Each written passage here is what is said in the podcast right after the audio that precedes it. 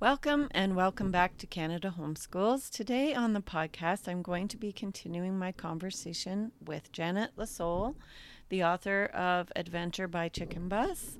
And we actually get into a conversation about world schooling. And she's going to give four tips for if you are considering world schooling. So stay tuned for that. Let's roll. Are there yet?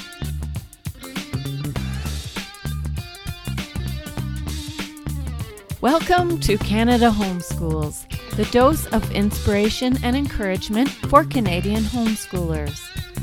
Canada Homeschools features interviews with homeschool group organizers, resource suppliers, and conversations with everyday homeschoolers just like you, all from a Canadian perspective.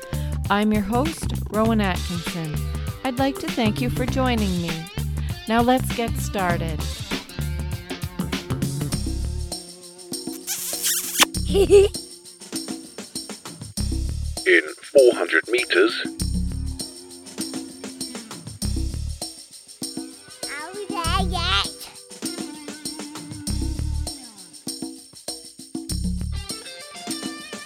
in 100 meters,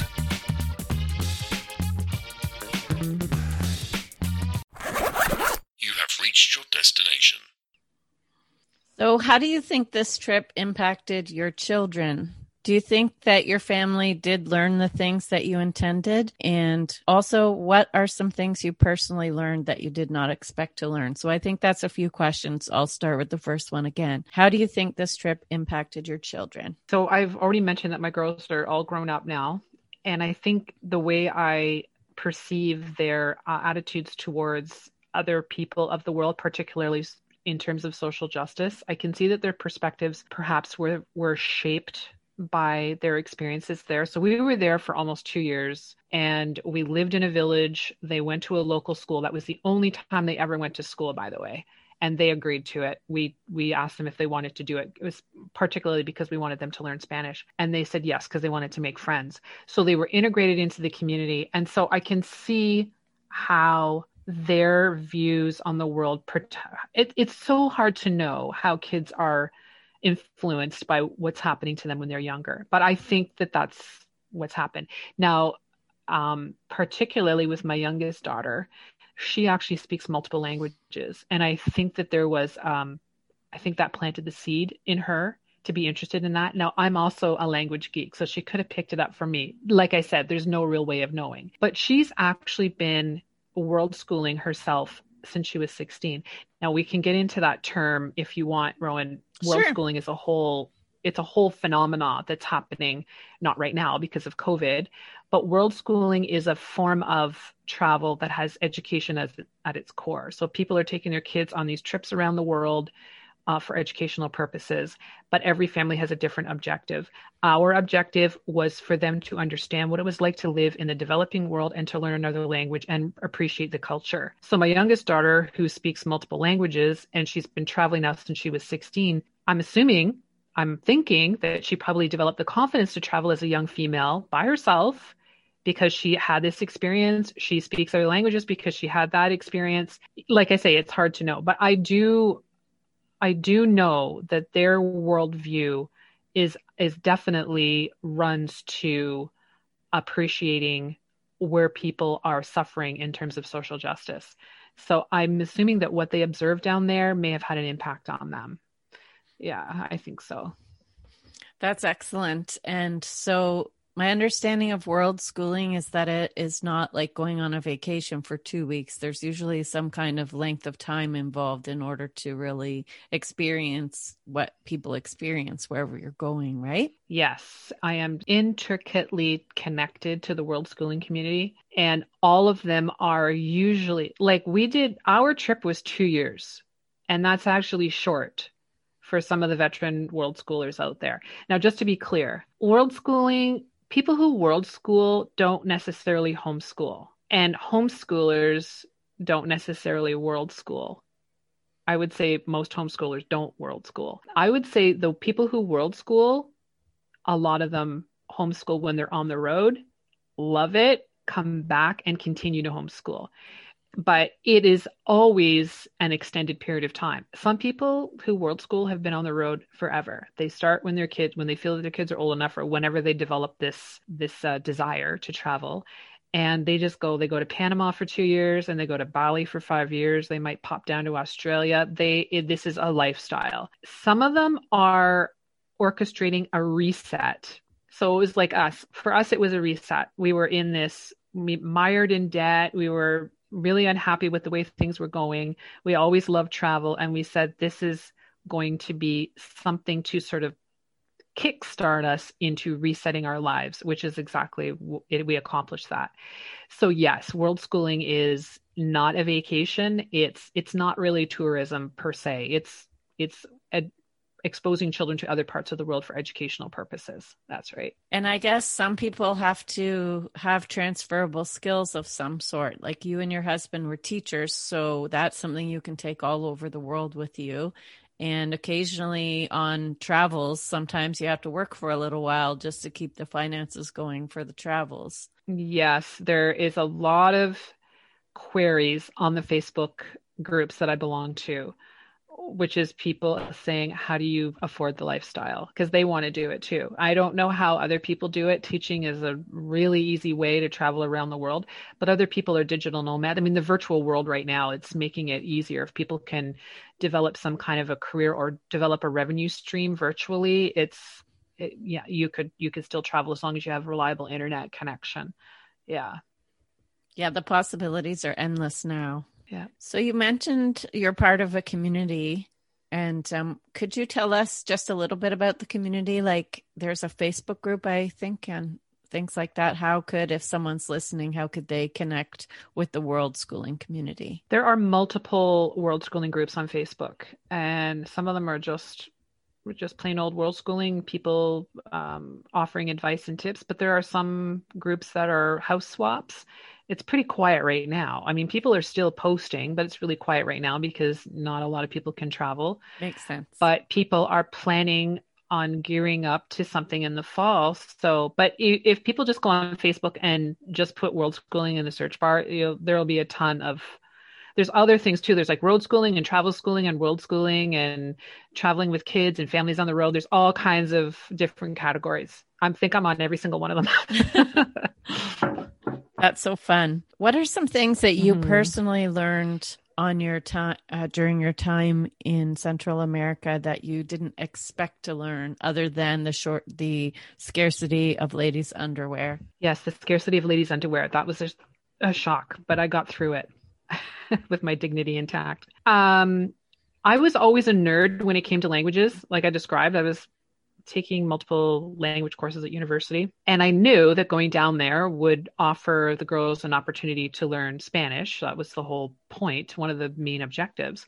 But I was actually shocked at how easy the girls picked up the language.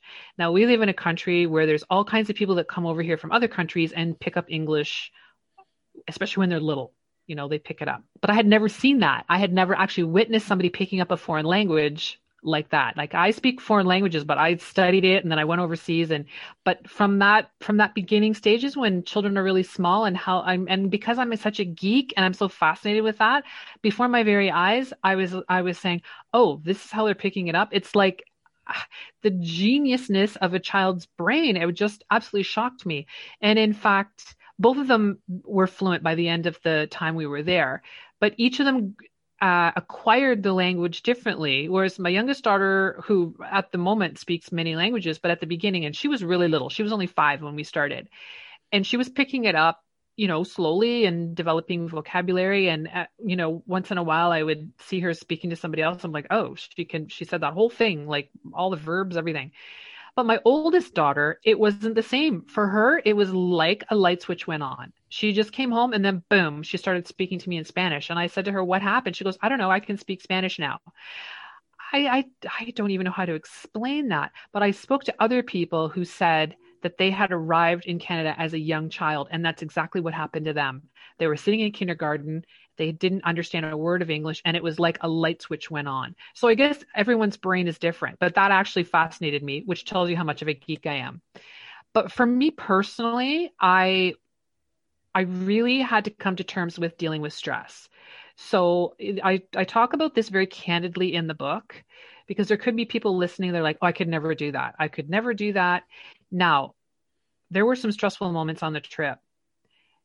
But because my husband and I had already traveled when we were younger and we had that that burning curiosity about continuing to explore the world, it's not like we didn't have the stress that everybody else listening to this must be feeling thinking about taking their kids backpacking through Central America. No, no, no. We still had that same level of stress.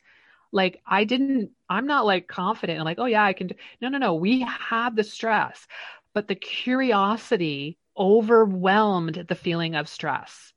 So that burning curiosity about exploring the world overwhelmed that feeling of stress. But I also did had to come to terms with myself personally and there was a moment I talk about in the book where I had to come to terms with irrational stress. So I said, if I really feel like someone is in danger right now, I need to go to my husband and say, I don't feel comfortable with this. We need to do something about it. And I knew it was irrational, but it really did allow me to recognize my thought patterns. And I believe that was really helpful. I also, we both realized, but me in particular, because of the stress, we had we were living on a really limited income and that was the point. We didn't have much money to begin with because we were in debt in canada. Then we got out of debt by selling all of our possessions. We sold every single solitary possession to go on the trip. So we were then we were at zero. So at least we were at zero then we went on the trip so and we were we had some money saved from our garage sale money, but we didn't have a lot of income. And we said, well, this is good because we want to learn what it's like to live like the people do there on limited income. But there were things that came up. You know, a couple people got sick. We needed to go to the doctor. That costs money. We had rented out our house back here in Canada, and a couple things went wrong. We had to find someone to fix or repair or whatever. So there were moments where we had financial stress and I really had to check myself and said, I am I don't have the right to be stressed out about this. Because where I'm living right now in the developing world, I have nothing to complain about. So it was a reality check for me that I need to pick the moments where I'm stressed. Like sometimes stress in our part of the world is a luxury stressing out about i even to this day think that i think that you know we're in the middle of a pandemic i feel stressed out about things and i'm like yes but i have like I have a roof over my head. We have a stable income. Everyone's doing fine. I, and there's people in this world that are really suffering during this pandemic. So for me, it was a reality check. It was, and I didn't expect that. I, I thought everything was going to be great. It was going to be so fun exploring the world. But no, there were moments where I said, okay, this is a lesson for me. I'm going to embrace that. Yeah. And that's, I mean, that's why we have the expression first world problems, even though nowadays we don't use the terms first world and third world. We prefer to say developing nations. But I'm just saying when we say first world problems, it really is trying to put it into perspective that the things that are a big deal to us, really in the grand scheme of life, we have everything we need and we have so much to be thankful for. And if we were in another situation, we would wouldn't be whining about such a small thing, right? Exactly. Totally agree. And I think sometimes people who have less, they almost seem to be more joyful because they do appreciate what they do have. Oh, that was definitely something we experienced when we were there. Just the joy. I mean, the close the the it's like a an informal countrywide model that they have in Costa Rica, which is called Pura Vida, which means pure life and it's like a joie de vivre. They really do embody that.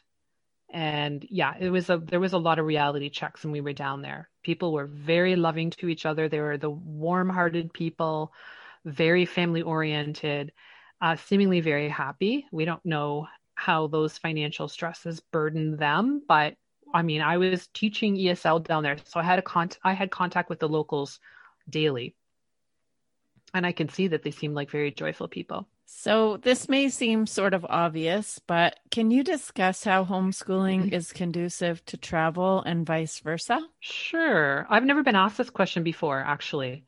Um, so, thank you for that. When we decided, when we swapped those lists and we decided that travel was going to be part of our lives, we knew because of the effect that travel had on us as young people we knew how profound the exposure to other cultures was on us. And everybody agrees. People agree that traveling is a wonderful form of education. But we think it's vital, particularly if you do it in a way that is what I like to say is try to avoid the zoo behavior. So you're not going down there to like view the inhabitants of a country like you would go to a zoo and sort of view. We wanted to integrate, as I've explained. So, especially when you do it that way, when you become part of the community and try to learn the language and appreciate the culture, the educational aspects are, I mean, you cannot overemphasize how important that is for someone to learn that. But we wanted them, we wanted, like, homeschooling was really conducive to education, to travel, because the girls did not have any classmates or those close friends in their classes that they would be separated from we didn't have to worry about you know picking up the work from the teacher that they were going to miss. Um, they, it was it was sort of seamless especially for the girls. I mean the stress that i felt about their health and well-being like they didn't sense any of that. They were just having a blast. They were hiking in the rainforest and go to monkey sanctuaries. I mean and i do think that homeschooled kids exhibit a certain natural tendency to learning. They have typically homeschooling parents sort of encourage an exploration of curiosity and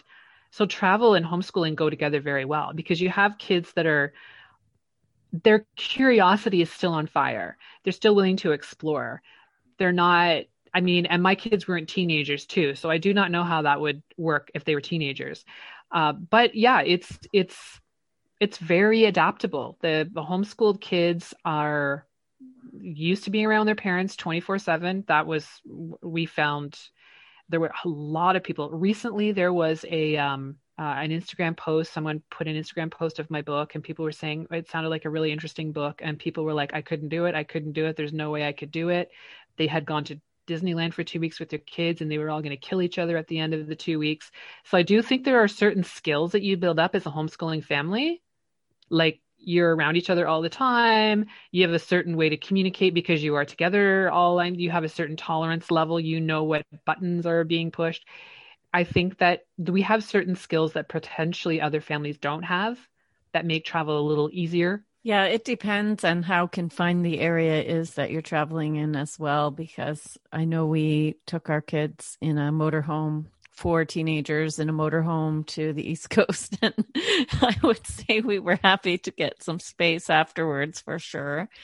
But um, we had a great time when we were actually out exploring the Bay of Fundy and doing things like that, um, Louisbourg and different things like that. But when we were cooped up for many, many hours in the motorhome, it always wasn't so pleasant. And we had homeschooled them since birth. So it depends on how confined and how tedious the travel is, I suppose. we were in some pretty cramped um, environments too, um, but our kids were were younger, so and we were, you know, the attachment parenting. They were sort of we were always used to sort of close. We had a really small house and stuff, but yeah, I don't know, four teenagers in a motorhome that would be challenging. I think we wanted to have one last vacation before our oldest went off to college because I didn't really know if we'd ever have like a family vacation together, all together. Um, once you know they all start to go their separate ways, and our my husband's side of the family tends to want to always go south, and um, and you know our kids are proud Canadians, and they're like, let's, we have to go on our vacation in Canada. So, um, I mean, we've always vacationed uh, in Canada in the summers, but for, you know, when you go somewhere for a trip out of can, you know, out of the, your province, say, for example, then they wanted to see. So we, we did the East Coast and, and, uh, so that's, that's what we were doing. And of course, me being history junkie, we had to stop at every museum, every fort. So we did skip we did skip one on the way home by unanimous consensus of everyone but myself. So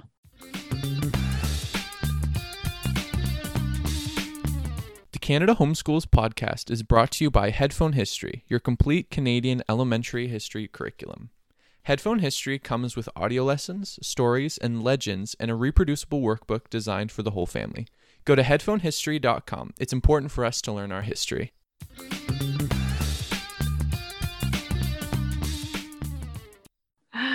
Uh, you would get along with my younger daughter very well. She has we apart from this particular trip to Central America, we've done some other world schooling adventures, and she, I did Europe with I did a huge stint in Europe with her when my oldest was at college actually, and she is a, a, an anthropology junkie and a history junkie, and she dragged me, but she dragged me to obscure museums. Like we would be in Rome and you'd go to sort of the typical things and she's like oh no there's a free one here and we'd have to find these back alleys so yeah you and her would get along very well I'm sure she could teach me a thing or two.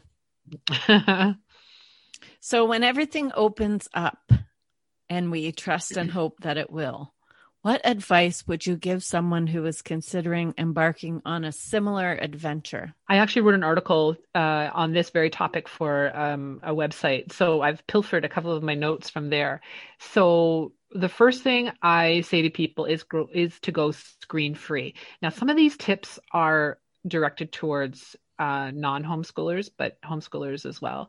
And I, I mean, unschoolers, radical unschoolers tend to not limit screen time. We were we weren't that radical as unschoolers, um, and we were always broke. As I've mentioned many times, we were in debt and we were broke. So we had like one crappy computer, and so there wasn't a lot of screen time, and we lived in the sticks, so we didn't have cable. Blah blah blah.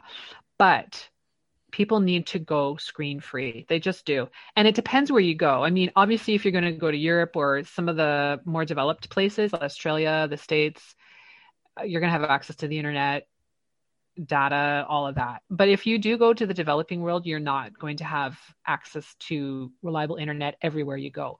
Many places that you go, you will. But also, you want you want to experience the lifestyle you want to experience what's going on down there so going screen free is a key training component. So you're getting kids used to, there's a lot of times when you're on a bus for three hours and you don't have data and you don't have access. What are you going to do? Now, this was the trip that we took was a long time ago, like a long time ago, like 15 years ago. There wasn't the same level of technology as we have today but still even today you want the kids to look at the view and you but you also want them to be able to amuse themselves in some of these situations and i actually give tips in the book about that so going screen free is number one number two i talk about this in the book is as i know people have said to me i would love to do what you've done but i can't do it i don't have the confidence i totally get that so what I said was go on a practice trip. And that's what we did. We actually did that before we went on the big trip. So we went on a two week holiday at Christmas time. Now we had friends of ours who had taught in Costa Rica. They taught ESL. And when they came back, they had a baby and we were visiting with them and and we said, you know, we were thinking about going to Costa Rica. Do you think you would go with your son? Would you feel comfortable? And they said, yes. The infrastructure in Costa Rica is fine. You you'll be fine down there with your children. But we st- like especially for me, my stress levels, I needed to be comfortable. I had done so much traveling myself, but never with kids in a foreign country. So we actually did a two week stint over Christmas and we went down to Costa Rica and did a little bit of chicken bus touring just to see if we could manage it. And that built up our confidence. So this is what people can do like we talked about before, is world schooling really a two week vacation? Well, it can be if it's a reconnaissance mission. So if you go, you know, to Costa Rica or anywhere for two weeks, but do it as a way to see are the kids able to go screen free? Are they they able to amuse themselves in downtime? You know, are they fighting tooth and nail with each other?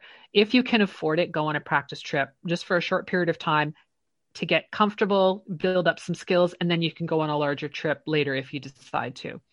The third thing is all homeschoolers can relate to this. This is cook and eat each evening meal together seven nights a week before you leave. Now, as homeschoolers, we ate all three meals together every single day. So this was not an issue. Also, we were traveling on an extreme budget. We were traveling on an extreme, extreme, extreme budget. So we were traveling. Our monthly budget ranged from $600 a month to $1,500 a month. Sounds And like rice and $1,500 beans. A lot of rice and beans. we were eating like the locals, which was the point. So in Mexico, it would have been a little bit more expensive to live. In places like Nicaragua, it was really cheap, but that was our range. so world schooling is not eating at restaurants all the time. It's, you know, staying at hostels or campgrounds where you had cooking facilities, which we always did. And even I write about this in the book a couple of times, even when we could not find something like that, like a campground or a hostel, and we stayed at a little hotel, we we always found we would go to the grocery store and find ways to to make a meal. So that there has to be that that training where people need to be able to sit down with each other for three meals a day, seven days a week. And then the fourth thing that I could offer people is to do tons of research, tons of research.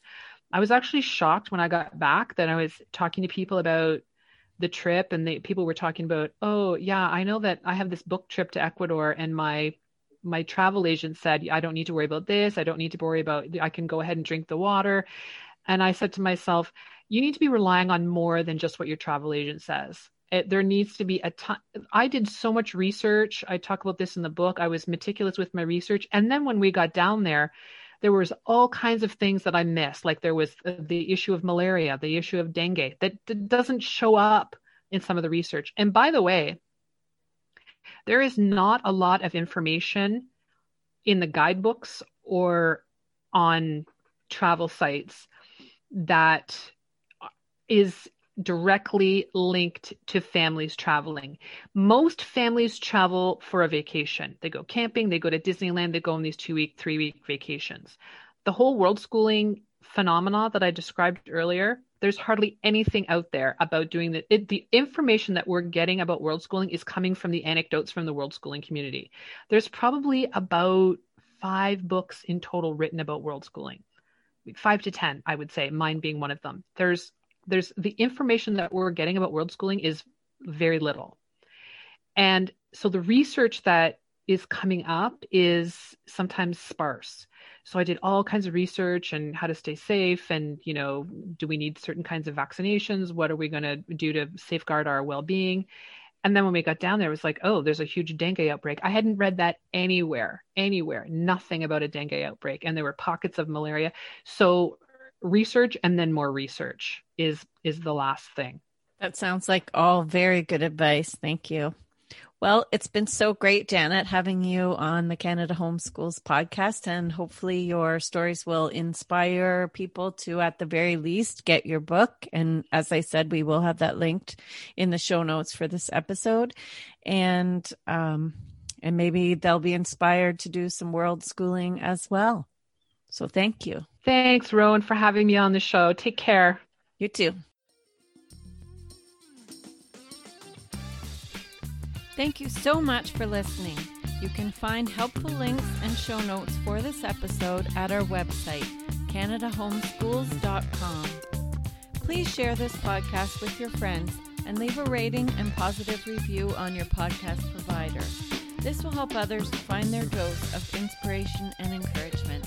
Happy homeschooling, Canada!